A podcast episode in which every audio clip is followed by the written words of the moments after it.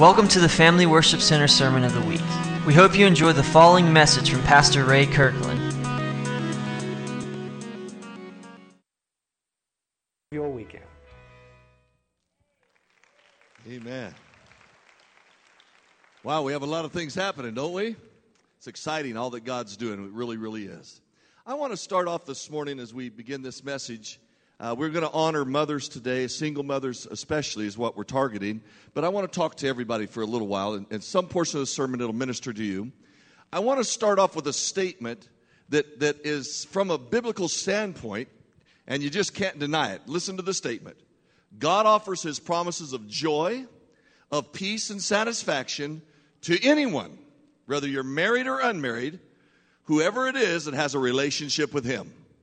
Now, you can't deny that. How many of you believe God offers joy, peace, and satisfaction to anyone? You believe that? You, you, you, can't deny that. But then, honestly, if you take a look at that as a single person, it might not resonate the same. Because sometimes you don't feel that joy or you don't feel that satisfaction. You're not quite sure you feel fulfilled. And those, those words have sometimes a little bit different meaning to a single person. In fact, as I was in uh, study just recently. It, they say that Americans, that, that 95% of unmarried American uh, people deeply desire to be married. They don't want to remain single, they don't feel satisfied. Americans still love marriage. And so, as I was reading that and studying that, I, I, began to realize that there's, there's a lot of reasons that people want to be married. They just don't like being single. They want to be married. And here's some of the reasons that the experts give. The number one reason is that people want to get married is because of peer pressure. They actually don't want to feel that there's something wrong with them. What's wrong with me? How come no man will come by and pick me up? How come no girl thinks I'm good enough? And so they feel something's wrong with them, and so it causes them to desire marriage. Another reason is to have children. Another reason is just to get out of mom and dad's home. Get out of, get out of that parental home. Another reason is because they want a father for or a mother for their children. Another reason is, believe it or not, is to further their career. They get married to further their career. Some get married to get even with an old lover. Another reason is just some people just do it for sex, and others do it because there's a hole in their heart and they just don't want to be alone. Can I say something to you today? There are millions of desperately lonely married people. Now, you can actually be in a relationship, a genuine married relationship, and have genuine intimacy and a wonderful relationship and still feel lonely. What happened? Did you marry the wrong person? What's going on? Why do you feel lonely when you shouldn't feel that way? Well, I think that perhaps it's because God created us to yearn for two different levels of intimate relational relationships, okay? The number one is just, or number one level, we'll call it, is a deep, honest, trusting relationship with a friend or a marriage partner. We just, we yearn for an on, uh, yearn for an honest, deep relationship. The number two reason is we want an authentic, growing relationship with God. It's put inside of us. Every man searches for a God. You can go to the deepest, darkest jungles and they'll make gods out of anything because there's a yearning in their heart for an intimate relationship with God. Now, most unmarried people are very conscious of the number one problem there, the number one reason. They, they want that deep earnest. But the number two reason, the intimacy with God, sometimes gets pushed to the back burner. And they don't really pay much attention to that. But here's what Jesus said in Matthew 11 28. Come to me, all you who are weary and burdened, and I will give you rest. So many people are driven by restlessness in their souls. They're driven by something inside, it pushes them. And so they'll push themselves into relationships to prove that they can have accomplishments and they can have numerous pursuits of relationship. Somehow it makes them feel that they have a value. They, they'll push themselves because they're restless. Can I tell you that there's not a friend or a marriage spouse anywhere in the world that can offer you soul satisfaction? S O U L. Only Christ can offer soul satisfaction, my friend. You cannot get that from another human being. John 14, 27 says, Peace I leave with you, my peace I give to you. I do not give to you as the world gives. Do not let your hearts be troubled, and do not be afraid. Now, no spouse in the world can, can say that. No spouse in the world can say, I give my peace to you, don't be troubled.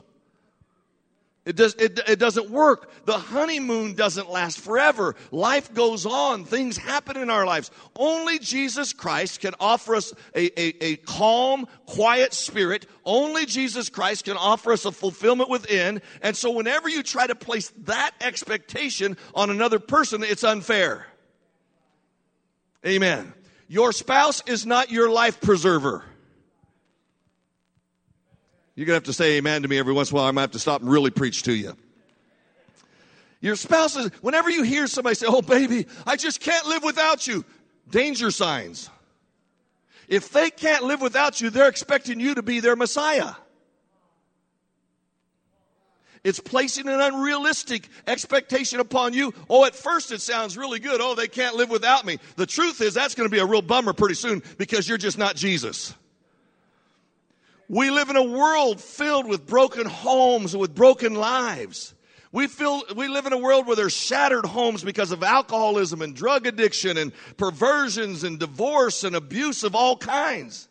And so what happens is consciously people, wounded people, look for a spouse to fill that gap because they, they don't want to be that way. They, they want that, but that's consciously. But here's what's really happening. Unconsciously, wounded people are looking for healers. Consciously, they're looking for somebody to fill the gap. Unconsciously, they're looking for somebody to heal them. And they believe in the marriage myth that marriage will heal my brokenness.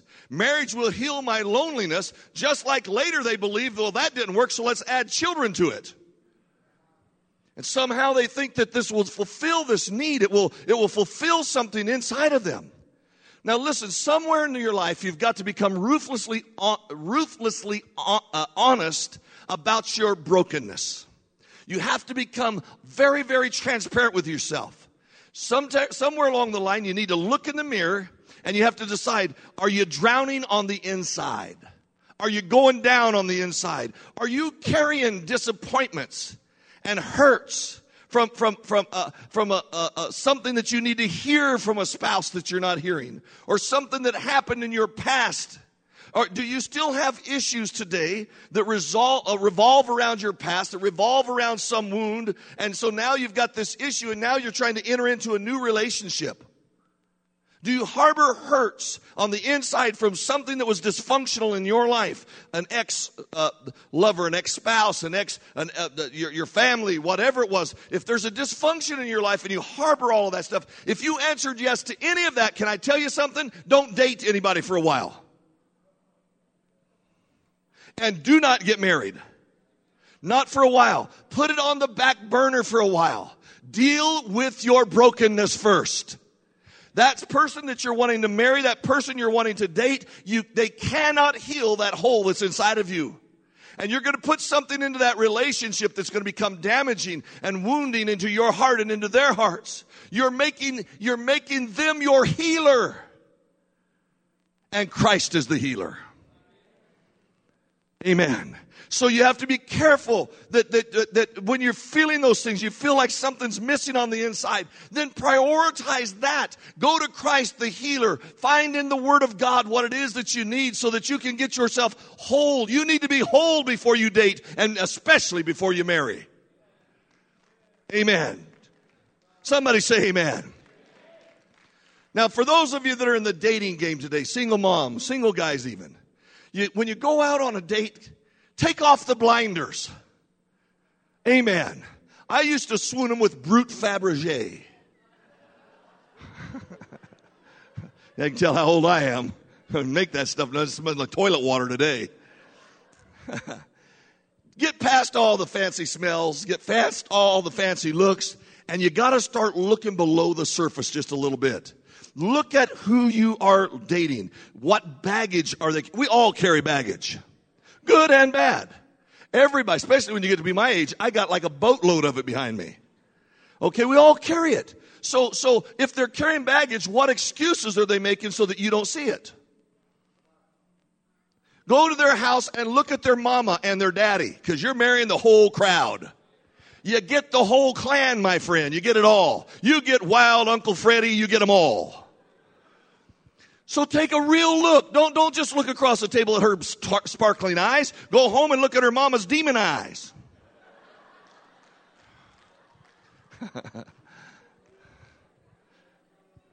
you look into her mama's eyes. Is there somebody else looking out? what unfinished business do you have in your own life? Are you making that person your life preserver? Are they going to save you? Are they going to lift you up and help you? Are they your healer? Do not make another person the object of your miracle. Amen. Marriage is not a ticket to happiness. Not on your life. I'm telling you, just because you get married does not mean you're going to be happy. Amen. Just because you have a wedding doesn't mean you have a home. Just because you have a house doesn't mean you have a home. Marriage can be wonderful. There's no doubt about it. It can be awesome. But anytime you see an awesome and a wonderful marriage, it is because both partners have paid a high price over many years to get that. It doesn't just come because you said I do and walked an aisle.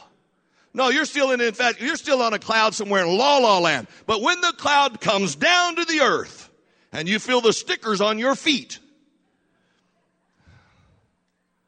You're going to find that people that have wonderful marriages have died a thousand times to selflessness. A thousand times they've died to selflessness because that's what creates an environment. Now, let me tell you this. In the auto industry, if you go down to buy a new car today at any car lot, any car dealer that's smart has told his salesman that there is a 48 hour window that's a car buyer's purchasing window. It's called the buying mood. The buying mood. Because when a person walks on the first lot, whichever lot it might be, they might go to four or five lots. Once they walk onto the first lot, they're committing themselves to look for a car. They want to buy a car, truck, or whatever it is. And did you know that most people will buy within the first 48 hours of walking onto a lot? Most everybody will do it. That's why the car salesmen and the show, they have their showrooms seductively placing their best cars out there for you to see. Because they know that you're going to get the buyer's mood and they've got 48 hours to get a sell on you. So what they do is they take you around and they show you all the stuff and they try to get you fixated. Everybody say fixated. Fixated on a single feature of a car. Perhaps, ooh, I like this dashboard. Ooh, look at these leather seats. Woo, I can just, ooh, look, look, I slide on them.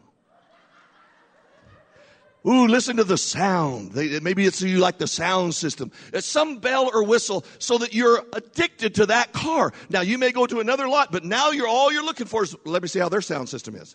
Let me see how their sound system. See, they sell you on a fixation.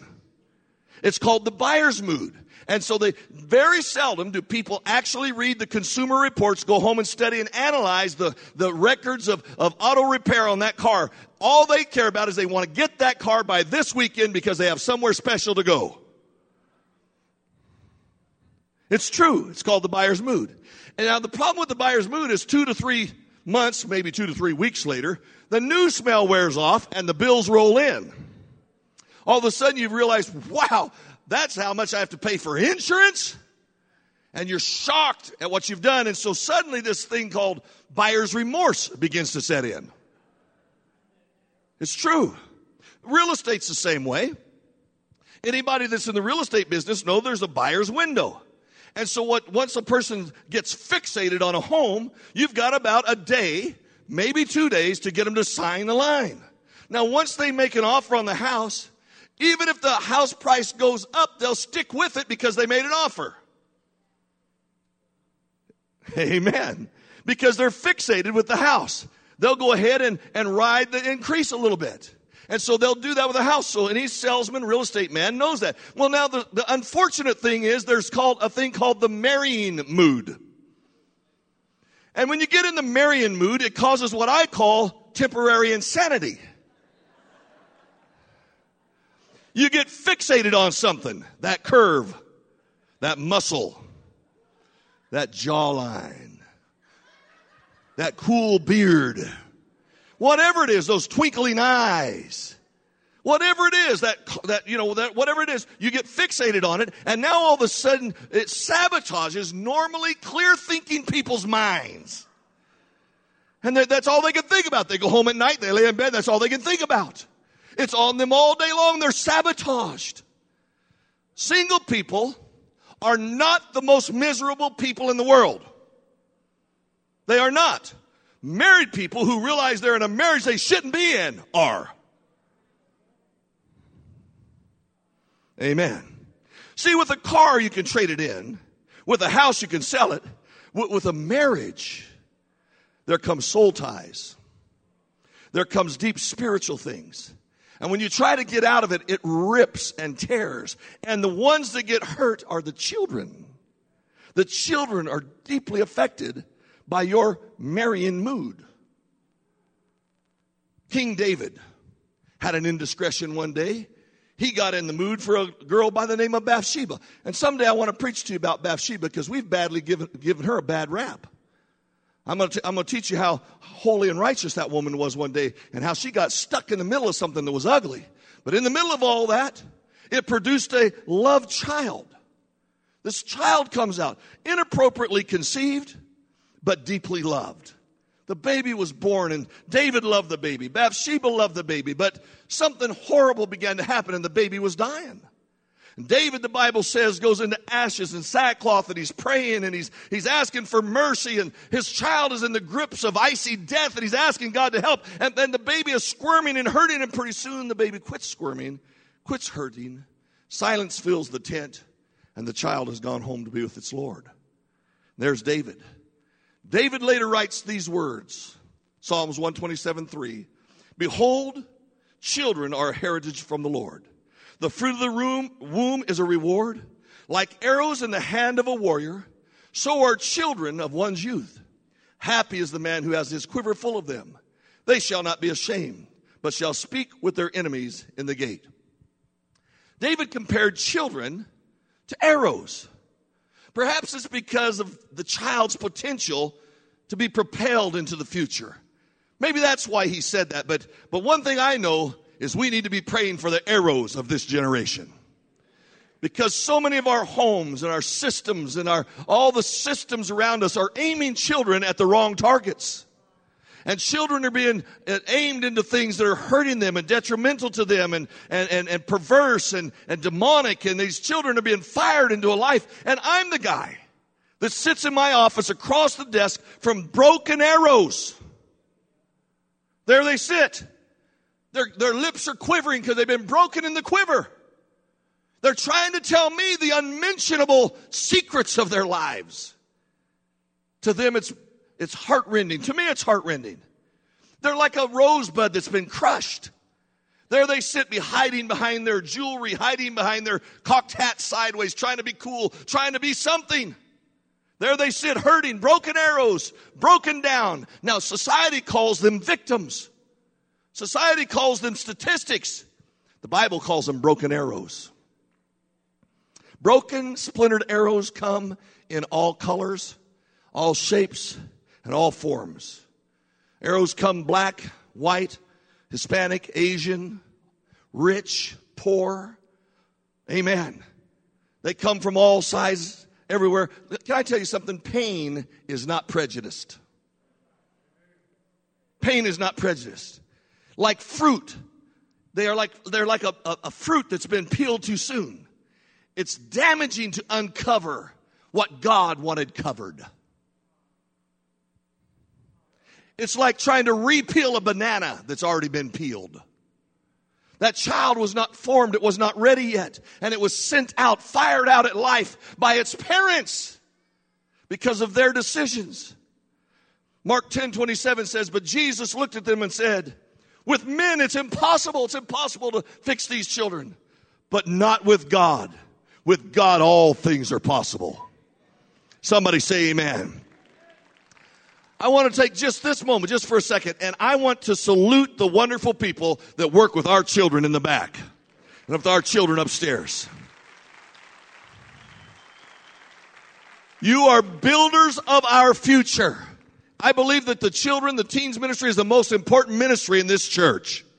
because we're building into our future. And Jesus himself took time to minister to the children because he knew that they were being fired at wrong targets and things were happening in their lives and he ministered to them. Listen to what he said. Then they brought little children to him that he might touch them. He touched them. But the disciples rebuked those who brought them. When Jesus saw it, he was greatly displeased with those disciples. He said to them, Let the little children come to me. Do not forbid them, for such is the kingdom of God. Assuredly, I say to you, whoever does not receive the kingdom of God as a little child will by no means enter it. And he took them up on his arms, and his arms, laid his hands on them, and he blessed them. Can I tell you the interesting thing about that text? Is that text is spoken right at the end. Jesus had just been talking about divorce and adultery.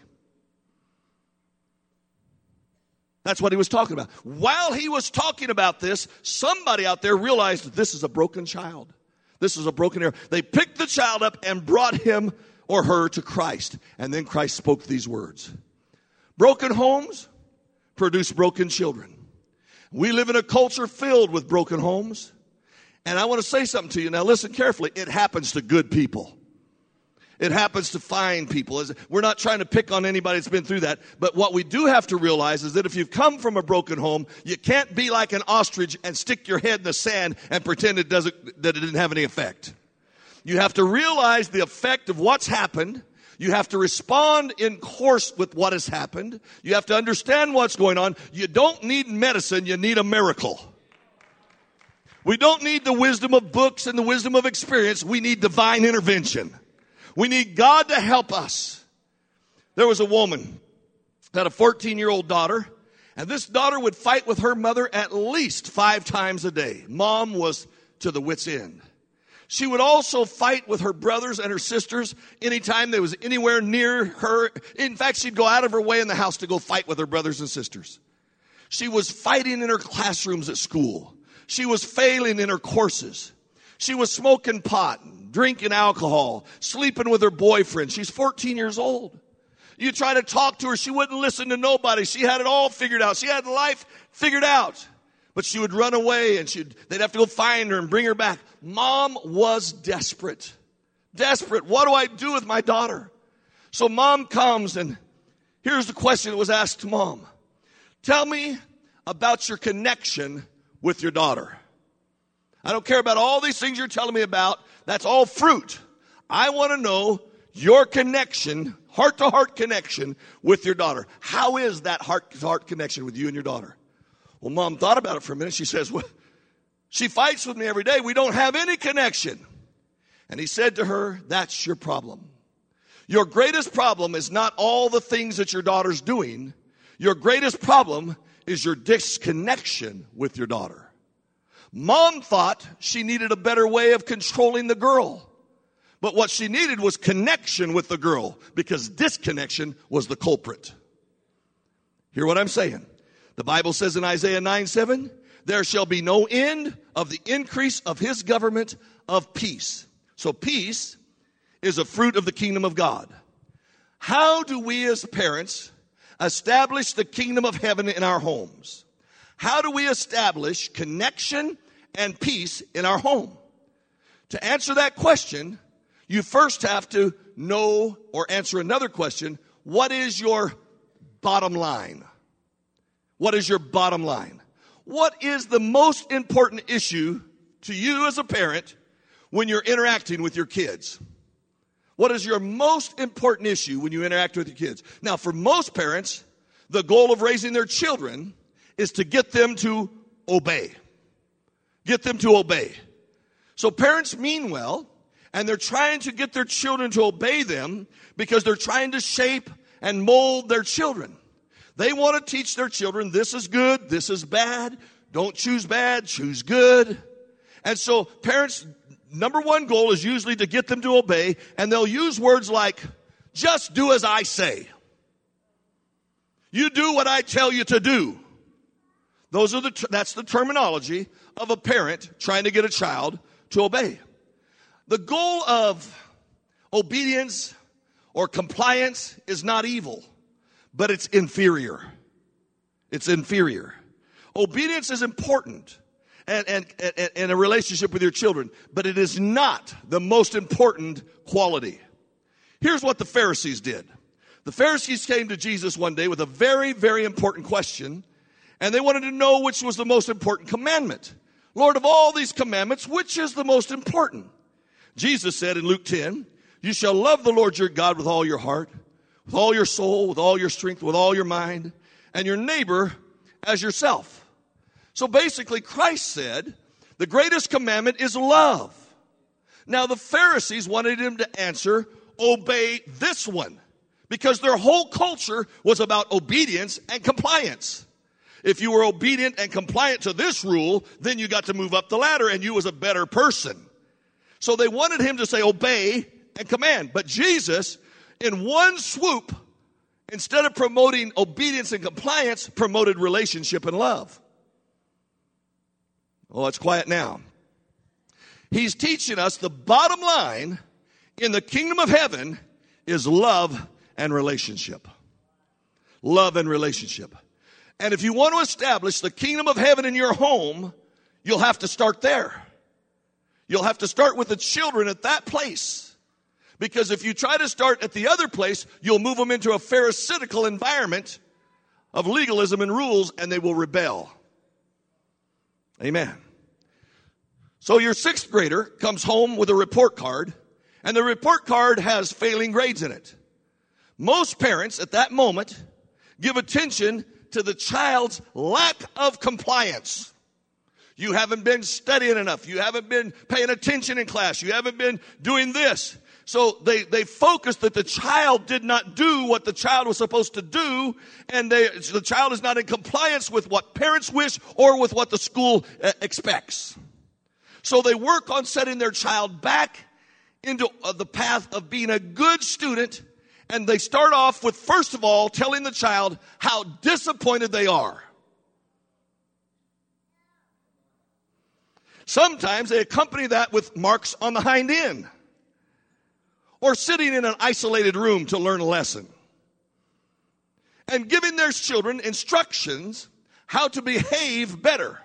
You're going to come home from school, you're going to go to your room, and you're going to do your homework. Do you hear me? This is where they start. Now, there's nothing wrong with parents wanting their children to achieve. But again, I tell you, that's an inferior goal. It will never reach the hard issue of why the child is not rising. It will never reach that issue until a child can learn to manage their freedom from the inside out. They can't manage freedom. And if they can't manage freedom, in this world, there's a thing we call jail that will help them. Hear me. I'm trying to help you, parents. You do not tell your children with goals and. Should we have goals and expectations? Sure. But it's the inferior goal. The ultimate goal is love and relationship and freedom. In the beginning, God created man to be free. There were no constraints on man in the garden. In fact, man and woman ran around stark naked. I just let that set in for a minute. What was it that made the garden free? What was it that made the garden a place of freedom? Can I tell you the answer? The tree of knowledge of good and evil. That's what made the garden free. Because without the knowledge, without the choice, they would have been trapped in paradise prison. They had to have a choice. If you don't have options, you're not free. When you don't have options, you're in prison. Without freedom, you have no choice about your relationships. You're forced into it. Love is not love without a choice. Is this making sense to anybody? Where did God put that tree? Where did He put it? Well, He put it up on Mount Everest, way up in the high snow, because He knew naked people would never climb up there. No, He put it in the middle of the briar patch because He knew naked people would get stuck and they wouldn't go in there. No, actually, the Bible says He put it right smack dab in the middle of the garden with no protection. In fact, it was there wide open for anybody to approach. Because without the freedom to reject God, you cannot choose God. God did not remove all the bad trees from their environment. God did not put them in a place where there was no trouble that could ever happen to them. He did not give them a perfect little environment. He did not create for them the perfect little school that nobody would say anything bad to them. He did not put them in this protected bubble. God introduced to them a tree on purpose. Now, let me give you this. Let me help, help you understand something. God had a plan before there was ever a man on earth. The Bible says in Revelations 13 8, Jesus was the lamb slain before the foundation of the world. So God had a plan. It was called Jesus and a cross. And he knew that once his son came and gave his life on that cross, that man would be able to deal with any sin that was, a, that was an issue in his life. He knew that man could win any hand that was dealt to him. So God made a way for us to have a relationship with him no matter what the external circumstances were. At that moment, the enemy of bondage had been overcome. And now he could let his children walk in freedom and learn how to manage their freedom. You have to manage your freedom. Our children, listen to me, parents, our children are professional mistake makers. They're professionals, they're best at it. They are in a learning journey. They're learning how far they can go, learning what they can do. And either they're going to grow in an atmosphere of control or in an atmosphere of freedom. As parents, you either partner with compliance and obedience or with relationship and love. Control is not wrong. Control is not a bad thing. If you're going 100 miles an hour and you're on a mountainous road with a curve that's a 20 mile an hour curve, it's good to control your car. Right? Control is not an evil thing. My question today is, parents, how are you going to control your children? Externally or internally? Externally or internally? First John says, there is no fear in love. But perfect love drives out fear because fear has to do with punishment. There it is. There's the punishment. The one who fears is not made perfect in love. So as parents, our goal is that our children will be raised in an environment where we reduce fear. We try to reduce the fear. Not, not, we don't want to increase fear by, if you don't do it, you'll sit in your room till you rot. I'll beat you mercilessly. You think you've been whooped by your mom. Wait till I get done.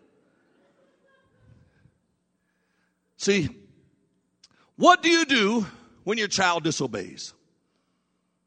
What do you do when your child looks you square in the face and lies through their teeth and swears they're not? What do you do when your child responds to you in complete disrespect? Love and fear are enemies. You have a choice at that moment. Will you love them or will you become afraid that you're losing control and control them with fear? What will you do at that moment? How will you handle that moment? As parents, I want to challenge you, every parent in here, every single mother in here, every, every parent in this place, create an atmosphere of love in your home. What most of us are teaching our children is because we're afraid. We're teaching them out of our fear. We're afraid we're losing control. We're afraid this kid's going to get in trouble. And so what we want to do is give them obedience and, and rules and compliance and punishment. We'll teach you. But God did exactly the opposite. God said, no, I want to put you in an environment of love and relationship. And here is the problem if you want it. You're free to go there. Hmm. I want you to hear what I'm saying. When Jesus was ready to ascend up into the heavens, did he send a controller? I'm sending you the controller. You'll never be able to mess up because he'll smack you upside your bald head. The controller is on his way. You just think it's been easy with me here. Wait till he gets here.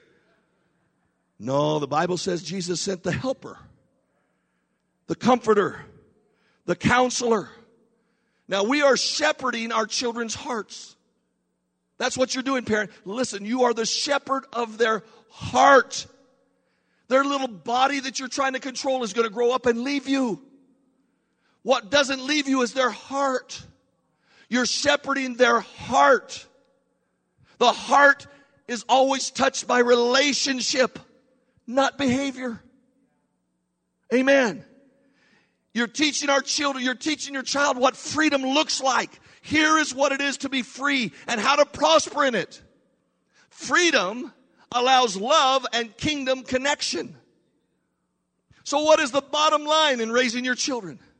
Will you go for obedience and compliance or relationship and love? Are you going to operate in the Old Testament paradigm like a Pharisee and command the rules? Everything externally driven? Or will you fall back and begin to believe that God wants to lead through a heart to heart relationship? If you win your daughter's heart, if you win your son's heart, they'll listen to you more than they listen to anybody else because you won their heart.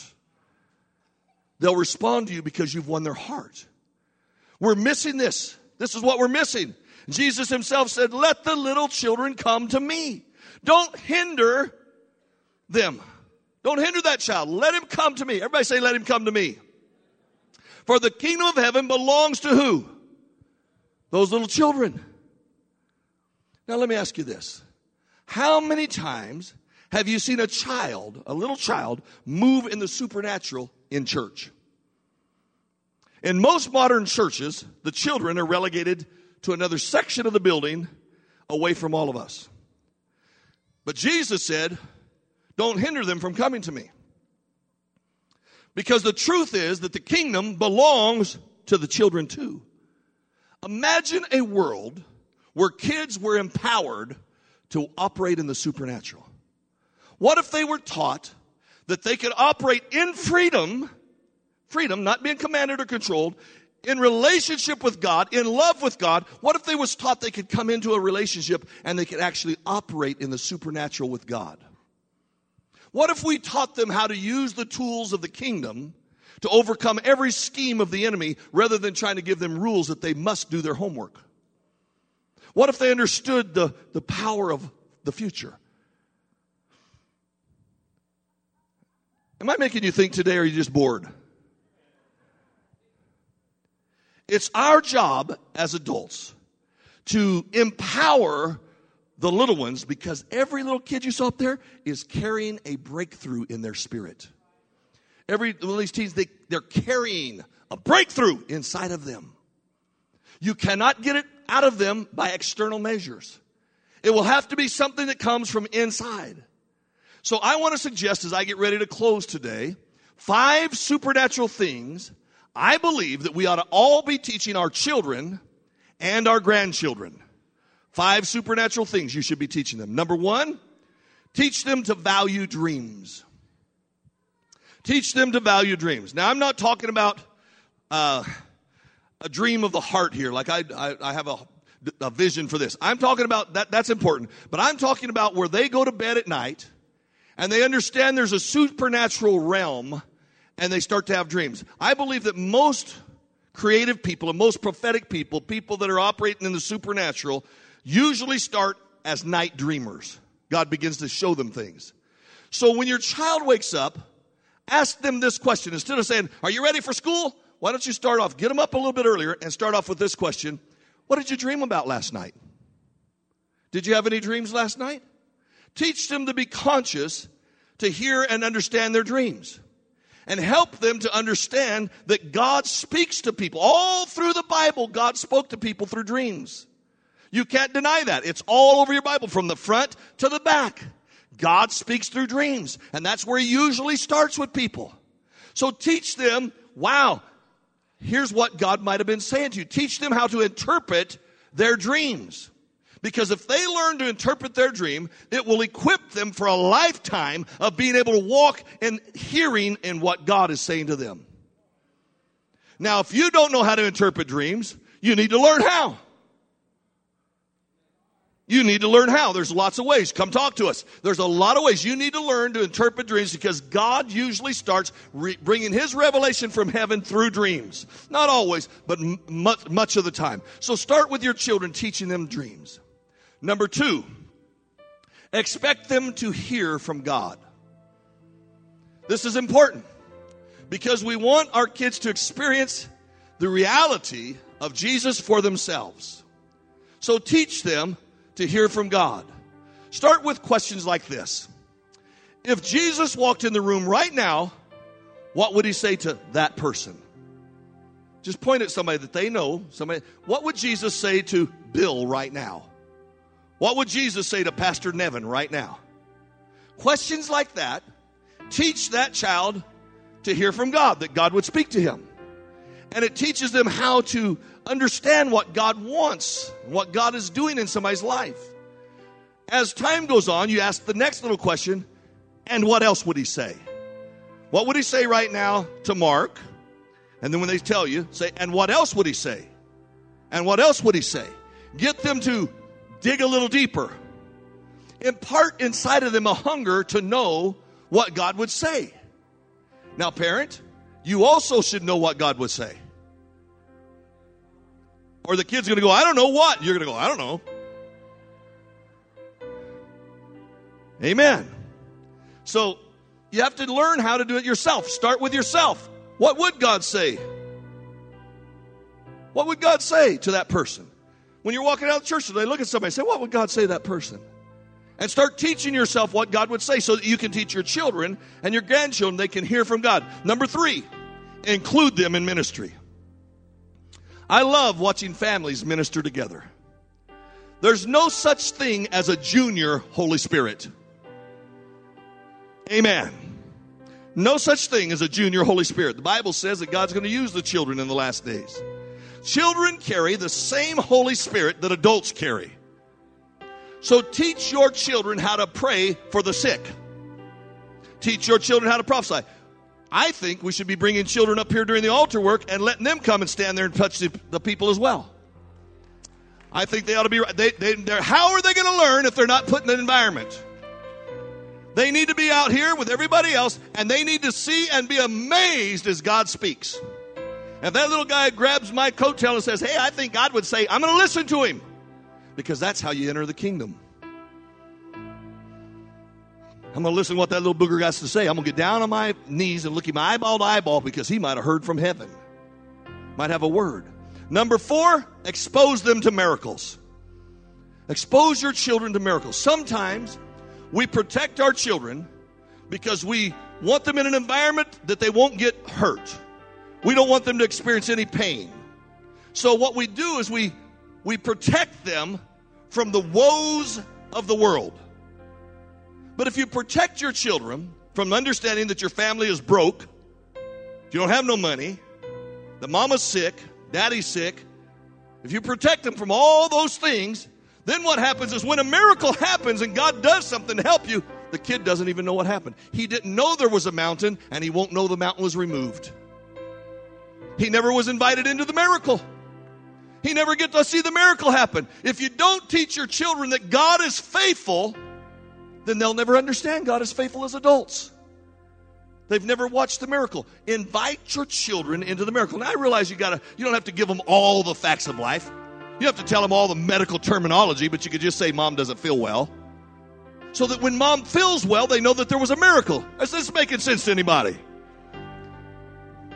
When God breaks through in a miracle in your family, when something happens, financial needs or physical needs or whatever it might be in your family, and a miracle breaks through, celebrate it with the whole family. Get the little guys out there and have them celebrate with you so they recognize miracles. Number five, and I'm done. Invite angels into their life. I pray for the angelic activity of heaven to be manifest in my children and my grandchildren's lives. Matthew 18:10 tells us there are angels assigned to each child. Go look it up. Now, why is that important? Because angels are ministering spirits sent to minister and help. That child, one of these days, is going to enter into some kind of a spiritual warfare. And it'd be nice for them to understand how the angelic work around them, how God moves in, in warfare and how they, how they can win. They can have a strategy. They need to understand they've been equipped by heaven for whatever comes their way. That's right. But if you've never taught them that, they just look to you to be their God and their healer. you to be their life preserver, and you can't do it because you're not Jesus. So one of these days when they get to be teenagers, they start to realize mom and dad don't have all the answers, and so they start listening to their friends and they run off. They run off with Billy Bob and long-legged Susie. Amen. Because they make more sense to them at that point because you've never taught them the things of the Spirit. Parents, listen to this. I'm, I'm, I'm closing. I really am. 2 Corinthians 5.16. From now on, how long? How long? From now on, we regard no one according to the flesh. Even though we once regarded Christ according to the flesh, we regard him thus no longer. So here's what I want to encourage you start looking at your kids in a different light. Don't look at them in the flesh, look at them in the spirit. Look at them in the spirit. Every one of them have a breakthrough. Every one of them have a gift. Every one of them have something that needs to be unlocked. You cannot unlock it by beating it out of them. You can't unlock it by controlling them in, in, in obedience and compliance and all that. You'll only unlock it through relationship. Only love can unlock the kingdom of heaven. Love is the culture.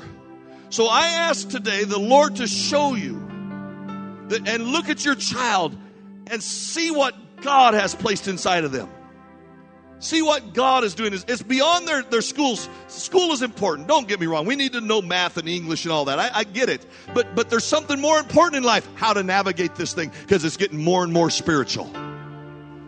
If you're not paying attention, the whole world is aimed at Israel today. There's a lot of spiritual activity going on in the earth right now. There's a lot of stuff. And our kids are innocent little lambs led to the slaughter because they have not had a shepherd a mom and dad shepherding their souls. Now, shepherd your children, love your children, build relationship with your children. Start when they're itty bitty, so that by the time they get up older, they'll understand the warfare that they're entering into. They'll understand. Maybe your kids are already up bigger. Spend more time with them. Build a relationship of love. Because if you break down there and you're not teaching them how to move in the supernatural, then you're going to wonder one day what went wrong. So I'm trying to help you. Single mothers, you're a gem, you're precious. Life happens to us. Some of us have been through divorces. It's hard, it hurts. We recoil, we rebound, we do all kinds of stuff. Listen to me, moms. Listen to me, ladies. That man is not your healer, he's not your life preserver. Christ is. I'm not saying we don't want to be married. I'm not saying that, but don't get married till you're whole. Don't get married till he's whole. Amen. Pay attention. Pay attention to their family. Pay attention to their conduct. Pay attention under the surface, under all the stuff they're showing you. There's a whole lot more there. Pay attention. Pay attention. And God, ask God to guide you. And if God gives you the yellow light, don't run it. You keep running yellow lights, you're going to get T boned. Only go on green lights. Not a green light because you want it, but a green light because He gave it. He's in control. I've said at a lot of red lights I wish were green. God's in control of the lights of your spirit. If you don't get a green light, you don't do it. Amen. Everybody in the world told me not to come to Beckley, but I had a green light. You go on green lights. Or you get run into from behind, you go on green lights. So you have to pay attention. Amen. I hope the men are listening as well. Husbands, married people, be careful your homes are being broken and shattered. Guard the environment of that home with love and relationship. Do not let your hobbies, your work, all your other things take precedence. God number one, your marriage number two. We hope you've enjoyed this message from Family Worship Center. If our weekly sermons minister to you, consider partnering with us or giving a one time donation. To give, visit cogfwc.com org slash giving. Connect with us for all the latest news on services, events, and more by following us on Twitter and Facebook.